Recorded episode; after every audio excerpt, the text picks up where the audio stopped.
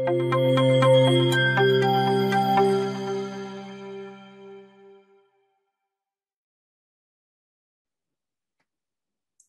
chào cả nhà, rất vui được gặp cả nhà trong video lần này.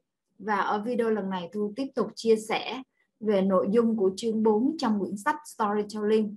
Và Thu đang cầm quyển sách ở trên tay, đây là quyển Storytelling mà Thu đã rất là tâm huyết. Thu viết về một chủ đề Thu đã nghiên cứu, học hỏi và trải nghiệm, thực hành và chia sẻ cho nhiều người. Và trong nội dung của video lần này chúng ta sẽ bàn về những cái điểm rất là quan trọng để chúng ta có thể bắt đầu tạo những câu chuyện đầy cảm hứng trong video lần này Thu sẽ chia sẻ về hai điểm quan trọng. Điểm đầu tiên chúng ta sẽ nói về những thuật ngữ, những từ ngữ, những yếu tố để cấu thành một câu chuyện là gì.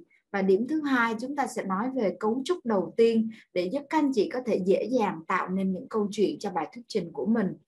Khi mà nói về các yếu tố hoặc là những thuật ngữ liên quan đến việc kể chuyện thì chúng ta có thể ghi lại một số từ khóa sau đây điểm đầu tiên để tạo nên một câu chuyện thì chúng ta chắc chắn phải có nhân vật chính nhân vật chính trong câu chuyện có thể là bất kỳ một người nào đó, có thể là người thầy, một người đã ảnh hưởng đến cuộc sống của bạn, có thể là một người nổi tiếng, một người sếp, hoặc là một vị lãnh đạo, hoặc là một người hàng xóm, vân vân, họ có thể là bất kỳ ai.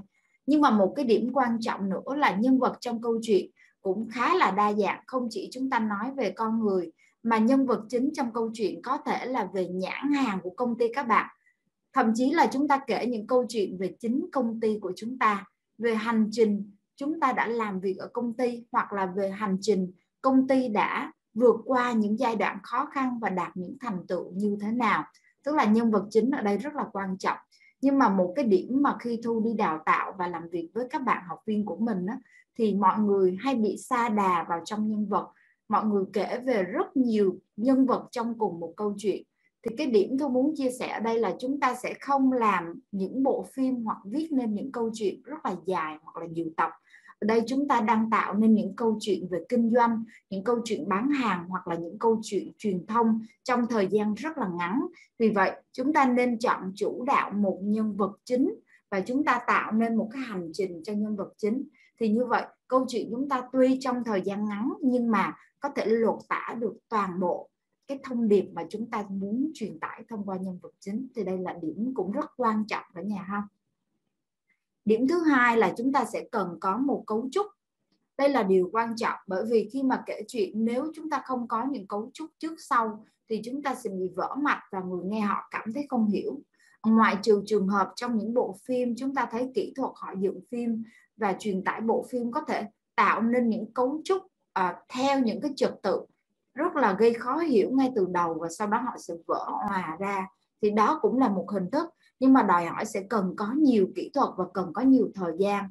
Và trong những câu chuyện về kinh doanh thì thu gợi ý là chúng ta tạo nên những cấu trúc à, đơn giản, dễ hiểu, nhưng mà vẫn có những kịch tính để làm cho mọi người bị lôi cuốn vào trong câu chuyện của mình. Và chúng ta xây dựng những tình tiết làm sao để lột tả cái thông điệp mình muốn truyền tải một cách trọn vẹn nhất nhưng mà trong cái thời gian có hạn. Thì đó là yếu tố số 2 một yếu tố số 3 rất là quan trọng luôn và tôi luôn luôn nhấn mạnh yếu tố này trong tất cả các chương trình đào tạo của mình. Đó chính là chủ đề và thông điệp của câu chuyện. Rất là nhiều người khi mà kể chuyện thì đúng là đang kể về chủ đề A. Tuy nhiên, cái thông điệp mà mình nói ra lại không liên quan gì đến chủ đề A hoặc là đôi khi cái điều mà họ muốn chốt lại đằng sau câu chuyện á, lại không phải là một thông điệp. Vậy thì chúng ta cần hiểu rất rõ thông điệp của câu chuyện là gì chủ đề của câu chuyện là gì. Vì cuối cùng chúng ta sẽ trả lời cho câu hỏi là tại sao chúng ta lại muốn kể câu chuyện này? Thì khi mà chúng ta trả lời được câu hỏi tại sao thì chúng ta hiểu ra à để chúng ta muốn truyền tải một thông điệp gì đó đến với người nghe và bởi vì đây là một câu chuyện có tác động đến bản thân tôi, một câu chuyện tôi thích, một câu chuyện tôi cảm thấy ấn tượng, vân vân và vân vân. Và khi đó chúng ta mới bắt đầu truyền tải những cái điều chúng ta muốn gửi gắm trong câu chuyện. Và làm thế nào để chúng ta tạo nên những thông điệp ngắn gọn, xúc tích và bám dính để giúp cho mọi người có thể ghi nhớ câu chuyện, ghi nhớ thông điệp và thậm chí là có thể lan tỏa câu chuyện mình cho nhiều người hơn thì đó là một số thuật ngữ cũng như là từ khóa để chúng ta bắt đầu xây dựng câu chuyện. Mặc dù trong quyển sách về storytelling mà thu viết thì thu cũng có giới thiệu rất là nhiều thuật ngữ khác nhau. Chúng ta có thể tìm đọc trong sách nhưng mà với những người muốn chắc lọc lại những từ khóa và công cụ để chúng ta bỏ túi và chúng ta thực hành luôn thì thu gợi ý là chúng ta hãy bắt đầu bằng à, nhân vật chính cấu trúc của câu chuyện chủ đề và thông điệp của câu chuyện là gì? Đó là ba yếu tố rất quan trọng.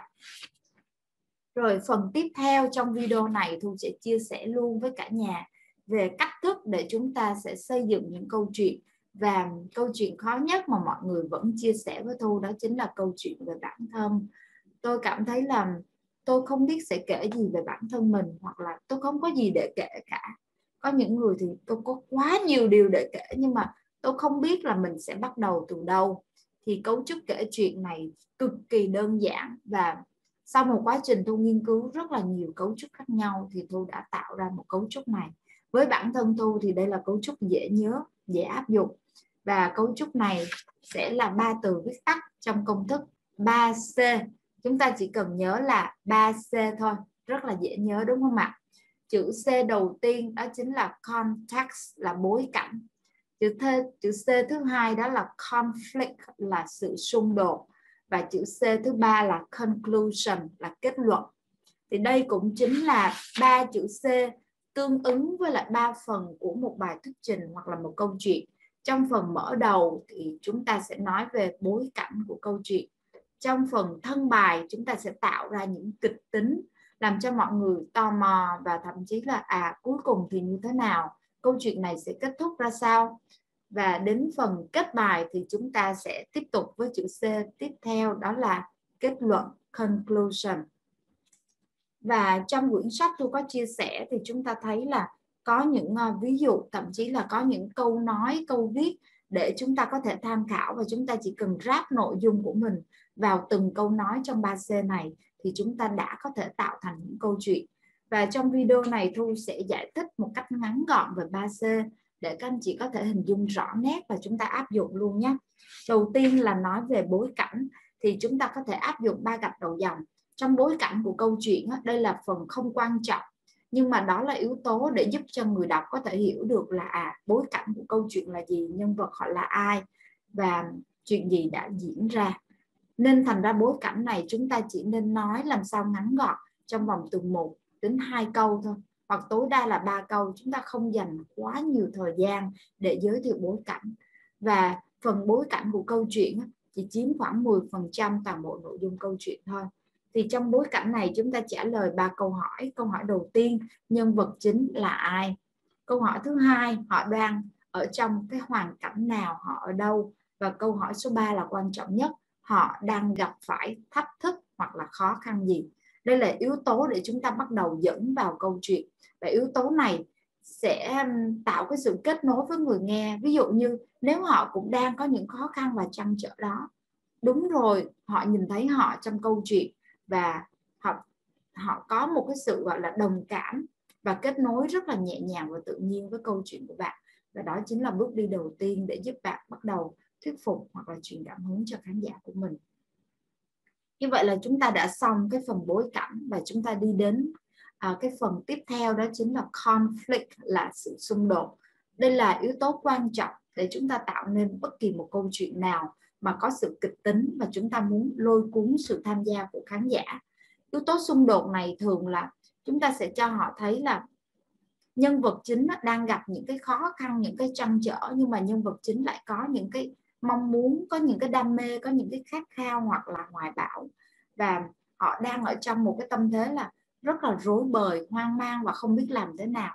Vì họ muốn đạt được à, giấc mơ, đạt được cái sự nghiệp của họ, đạt được cái mục tiêu họ đề ra. Nhưng mà hiện nay họ đang bị thiếu nguồn lực, họ đang chưa có năng lực, họ đang không biết bắt đầu từ đâu, vân vân. Chúng ta tạo ra những cái trạng thái kịch tính đó và tùy theo loại câu chuyện mà các bạn có thể tạo nên những kịch tính có thể dâng cao thậm chí là lên đến cao trào hoặc là chúng ta đưa ra những cái kịch tính từng ờ, tầng 1 cho đến tầng 2 cho đến tầng 3 hoặc là lên đỉnh điểm. Đó tùy theo. À, nhưng mà nói chung là chỉ cần có một yếu tố về tương phản và kịch tính thì cũng được rồi. Vậy thì tương phản thì thường sẽ tương phản về cái gì ạ? Tương phản giữa vấn đề và cơ hội tương phản giữa trăn trở khó khăn thử thách với cái điều mà họ kỳ vọng chúng ta tạo ra những cái thế tương phản như vậy, hoặc là tương phản bên trong nhân vật với thế giới bên ngoài. Ví dụ bản thân nhân vật thì đang mong muốn như vậy, đang gặp khó khăn như vậy, nhưng mà thị trường bên ngoài thì cũng rất là hỗn loạn. Rất là nhiều những đối thủ cạnh tranh, hoặc là rất là nhiều những, gọi là, vai phản diện á. Tại vì để trở thành người hùng thì sẽ có vai phản diện, thì chúng ta có thể tạo ra những cái kịch tính từ trong chính nhân vật. Nhân vật thì thường có, bên trong của họ là vừa muốn thế này, vừa muốn thế này đang gặp khó khăn như này nhưng lại muốn thế này. Hoặc là tự tương phản giữa nhân vật với lại thế giới bên ngoài thì rất là nhiều yếu tố chúng ta có thể tạo nên. Và để chi tiết hơn chúng ta có thể tham khảo ở bên trong sách nha cả nhà. Rồi sau đó chúng ta sẽ dịch chuyển đến cái phần thứ ba đó là phần kết thúc câu chuyện. Đây là phần gọi là cực kỳ quan trọng luôn. Và tại sao? Tại vì ở phần này ấy, chúng ta vừa phải trả lời cái câu hỏi là à cuối cùng thì câu chuyện diễn ra như thế nào? Và chúng ta cần phải trả lời thêm một câu hỏi nữa là cái mục đích của chúng ta khi kể câu chuyện này là để làm gì? Thì đó là hai câu hỏi gọi là cốt lõi của một câu chuyện. Chúng ta cần phải bật ra ở phần kết thúc của câu chuyện. Và phần này cũng không phải là phần chiếm quá nhiều thời lượng trong toàn bộ nội dung câu chuyện nhưng mà à, ít hơn so với phần thân bài nhưng mà sẽ nhiều hơn so với phần mở bài và chúng ta nên đưa ra những kết quả một cách cụ thể, tránh đưa rất là chung chung. Sau đó chúng ta sẽ đưa ra một cái câu thông điệp hoặc là bài học mà chính chúng ta đã chiêm nghiệm là gì. Và nếu bài học này mà khán giả có thể học được thì đó chính là một tín hiệu của một câu chuyện tốt. Thì đó chính là ba phần của một câu chuyện và chúng ta hoàn toàn có thể bắt đầu viết nên câu chuyện của mình với công thức 3C là context, là bối cảnh là conflict là xung đột và conclusion là kết thúc. Thì đó là công thức 3C cả nhà ha. Và chúng ta sẽ tìm hiểu nhiều hơn về cách thức để chúng ta tìm kiếm chất liệu. Thì trong video tiếp theo thu sẽ chia sẻ với cả nhà. Và thu tóm tắt lại nội dung của video này. Thì chúng ta đã chia sẻ với nhau về hai nội dung. Nội dung thứ nhất là một số các từ khóa và yếu tố quan trọng để chúng ta tạo nên một câu chuyện và điều thứ hai là công thức 3C để chúng ta bắt đầu kể chuyện. Mời cả nhà hãy cùng thực hành sau khi chúng ta xem xong video này nhé. Tôi hy vọng rằng video này sẽ hữu ích cho cả nhà. Và hẹn gặp lại cả nhà trong những video hoặc ở những buổi chia sẻ tiếp theo.